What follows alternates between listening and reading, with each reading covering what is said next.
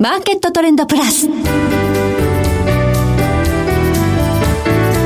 の番組は日本取引所グループ大阪取引所の提供でお送りします。皆さんご機嫌いかがでしょうか？大橋ろ子です。コモディティ日経平均先物などデリバティブ取引の最前線の情報をピックアップえ今日は金融貴金属アナリスト亀井浩一郎さんにスタジオにお越しいただいています。亀井さんこんにちは。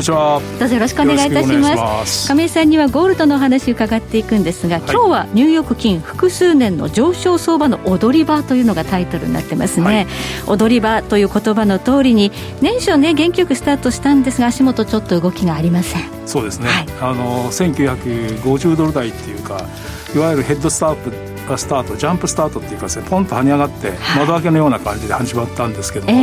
ー、その後に、えー、急落するというちょうどそう昨年11月に大きく値下がりしたんですけどね、はい、その時の再来のような感じになりましたよね、はい、はい、この急落のきっかけは何だったでしょうか？一つは長期金利、まあ、10年国債の利回りなんですけどもこれ上がってきて、うん、まあ、金っていうのはあの金利も利息つきませんし配当も出ない、はいつまり金利上昇に弱いっていうのが、はい、あまあ一般的な見方なんですけどもやっぱりそれでファンドがね、はい、金利最低で長期金利の上昇に伴って先物市場で大量に売りを出したんですよね、はい、いわゆるアルゴリズムというプログラムですよね、コンピューターのですね、ええで売ったで下げたんだけどもきっかけはジョージア州の上院選挙、はい、例の、民主党が2議席確保ということですね、これはもう本当に一大注目点でしたよね、はい、これでもうどう流れが変わるんだろうっていうんで、まあ、みんな見てたわけですけども、民主党が勝って、ブルーウェーブ完成と、まあ、まあ、上院は僅差ですけどね、一応、それで積極財政、うん、えー、イコールこれは国債の増発、はい、えー、需給が悪化、はい、あそれで、えー、国債が価格が下がる、うん、で利回りは上昇、でファンドはそれで金を売ると。うんという話で、まあ、金利上昇、長期金利の上昇でドルも強かったというのも、まあ、金の売り要因にはなってきたわけですよね。はい。そしてまだ足元ずっとこうね、ぐずぐずした相場が続いている、という状況ですが、200日移動平均線に、まあ、サポートされているというところがね、うん、ねあの、希望なんですが、ではここからどういったところが金市場のポイントになってくるのか、はい、この後じっくりと伺っていきたいと思います。はい、今日もよろしくお願いいたします。はい、その前に今日の主な指標です。今日大引けの日経平均株価、276円11銭安、28,546円18銭で取引を終了しました。今日の日経平均ボラティリティインデックスは22.82、そして、来週の日経平均先物夜間取引がスタートしています。現在28,560円で推移しています。えそしてコモディティ東京プラッツドバイ原油先物21年6月もの日中取引の終値で60円安の34,890円でした。え国内の金先物取引21年12月ものは日中取引の終値で14円高6196円となっています。ではこの後亀井さんにじっくりとお話を伺っていきます。マーケットトレンドプラス。さて今日は金融貴金属アナリスト亀井小一郎さんにお話を伺っていきます。さあ、年初、金利上昇のきっかけになったのは、民主党の上院の、まあ、決選投票だったということなんですが、はい、新しい政権がスタートしました。はい、えこれはやはりね、あの、どの市場にも影響大きいと思うんですが、はい、どのようにご覧になりますか？まあ、そうですね、ちょうど、まあ、アメリカの大統領選挙っていうのが、政権交代っていうのは、はい各省庁の中堅クラス以上のスタッフがもう総入れ替えになりますよね。はい、だから本当に文字通りリセットのような感じになりますし、はい、例えばまあ、その選挙を見越してですね、あの、いろいろまあシンクタンクがあるわけですけども、シンクタンクなんかもその結果を見見据えながら、はい、いろんなまあ、その政権成立の時には人材を送り込もうとして、うん、まあ、虎視眈々と狙いながら準備するわけですね。はい、まあ、そういうこともあって、まあ、株式市場なんかはどちらかというと、ちょっとなんとなくそのトランプ相場っていうのがなんとなくこう一年したような感じがあったところで目先を切り替えて、財政のあの急拡大、まあ、という話で、ね、織り込んで、はい、で当初はまあ、増税だとか、はい、なんとか嫌気してたところが、むしろそれはあ巨額な財政出動で、これはプラスだっていうね、転じて、はい、あの切り替わってきました、ね、いいとこ取りですよね。いいね。トランプの減税から増税になるというところよりも、まずは積極財政というところですね。すねまあ、やはり大統領選挙から、まあ、今、11月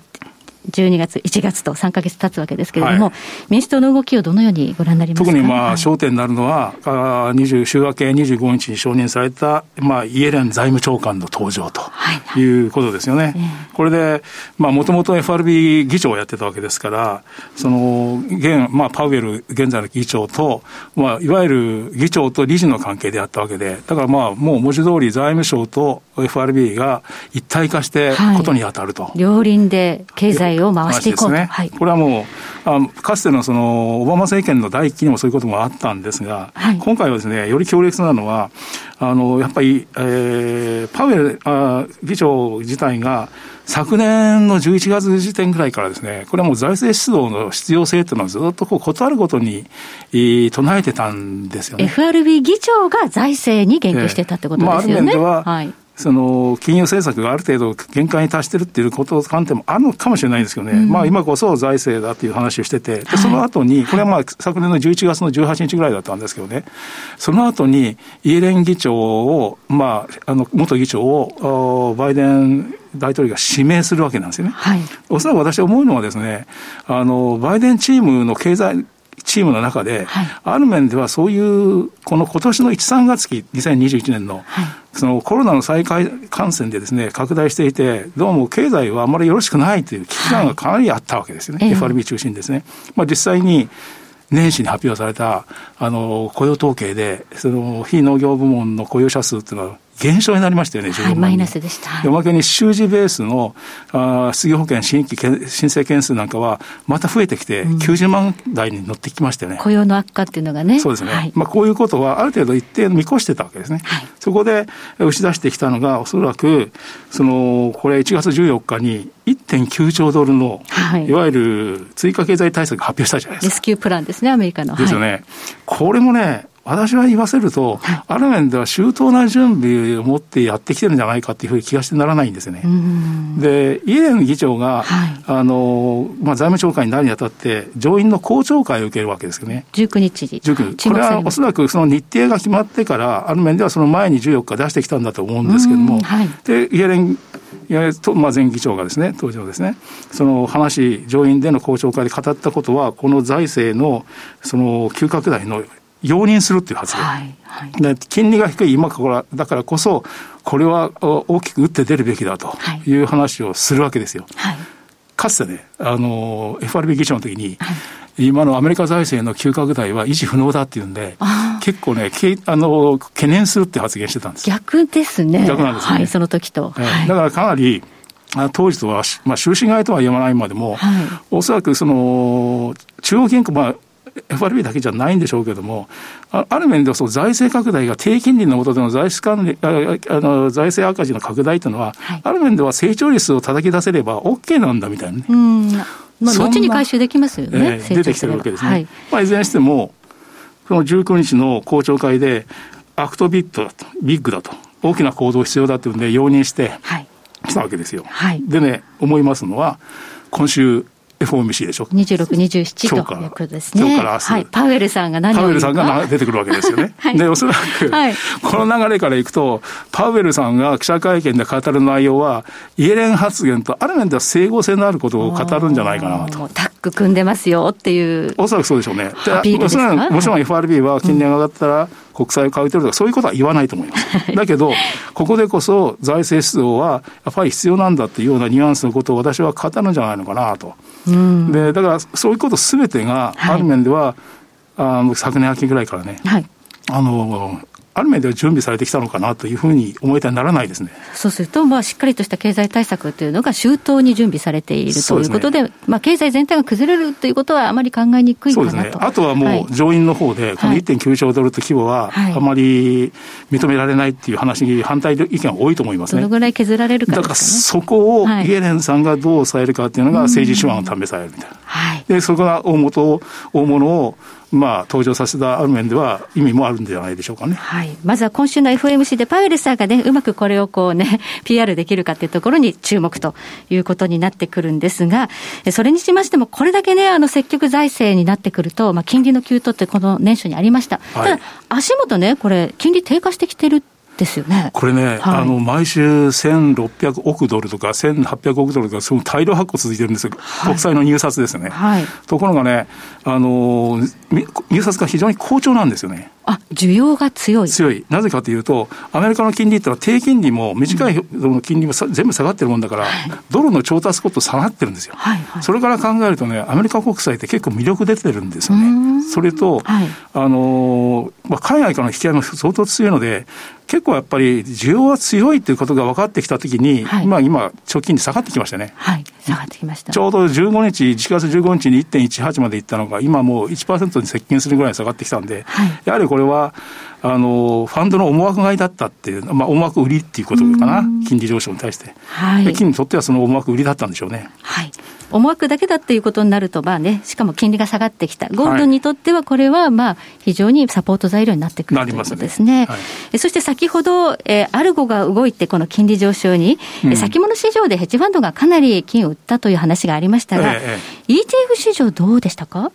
これね、驚いたんです、はい、ETF のデータが15日前時点のデータが出たんですけれども、はい、実は今月入って、まあね、年明けで33頭増えてるんですよね。え ETA が増えてたんですか？そうなんですよ。だから、あの、逆にね、なんとなくその下がってるから売りのイメージなんですけど、うん、ETF っていうのは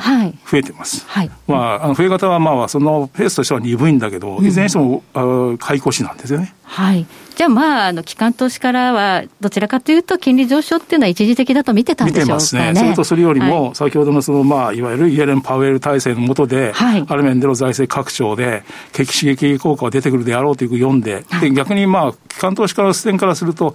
株高がどこまで続くのかっていうことも、実は懸念事項なんですよね。はい、だから、金はやはり、特に ETF っていう現物柄で持ってる金は、手放せないぞっていうようなスタンスだと思いますね。まあ、そのインフレ期待という中での、うん、まあ、ヘッジニーズっていうのはありますか、ね、ヘッジニーズですね。インフレ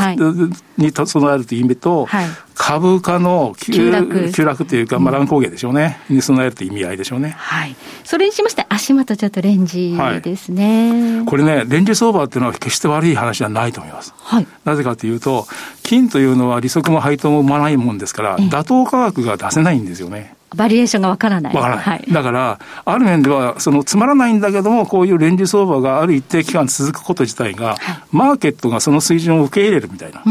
感じになるんですよ。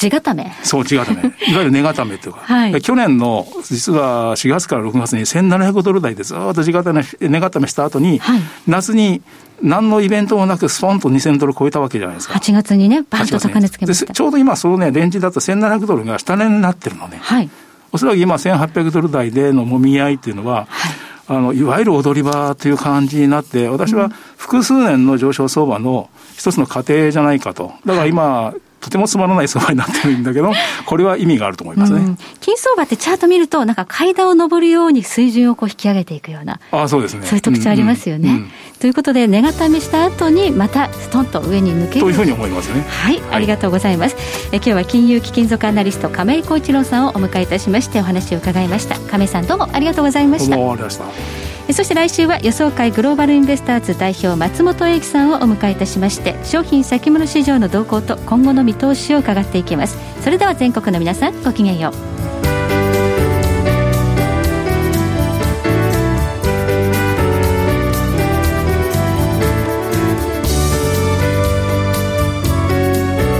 この番組は日本取引所グループ大阪取引所の提供でお送りしました。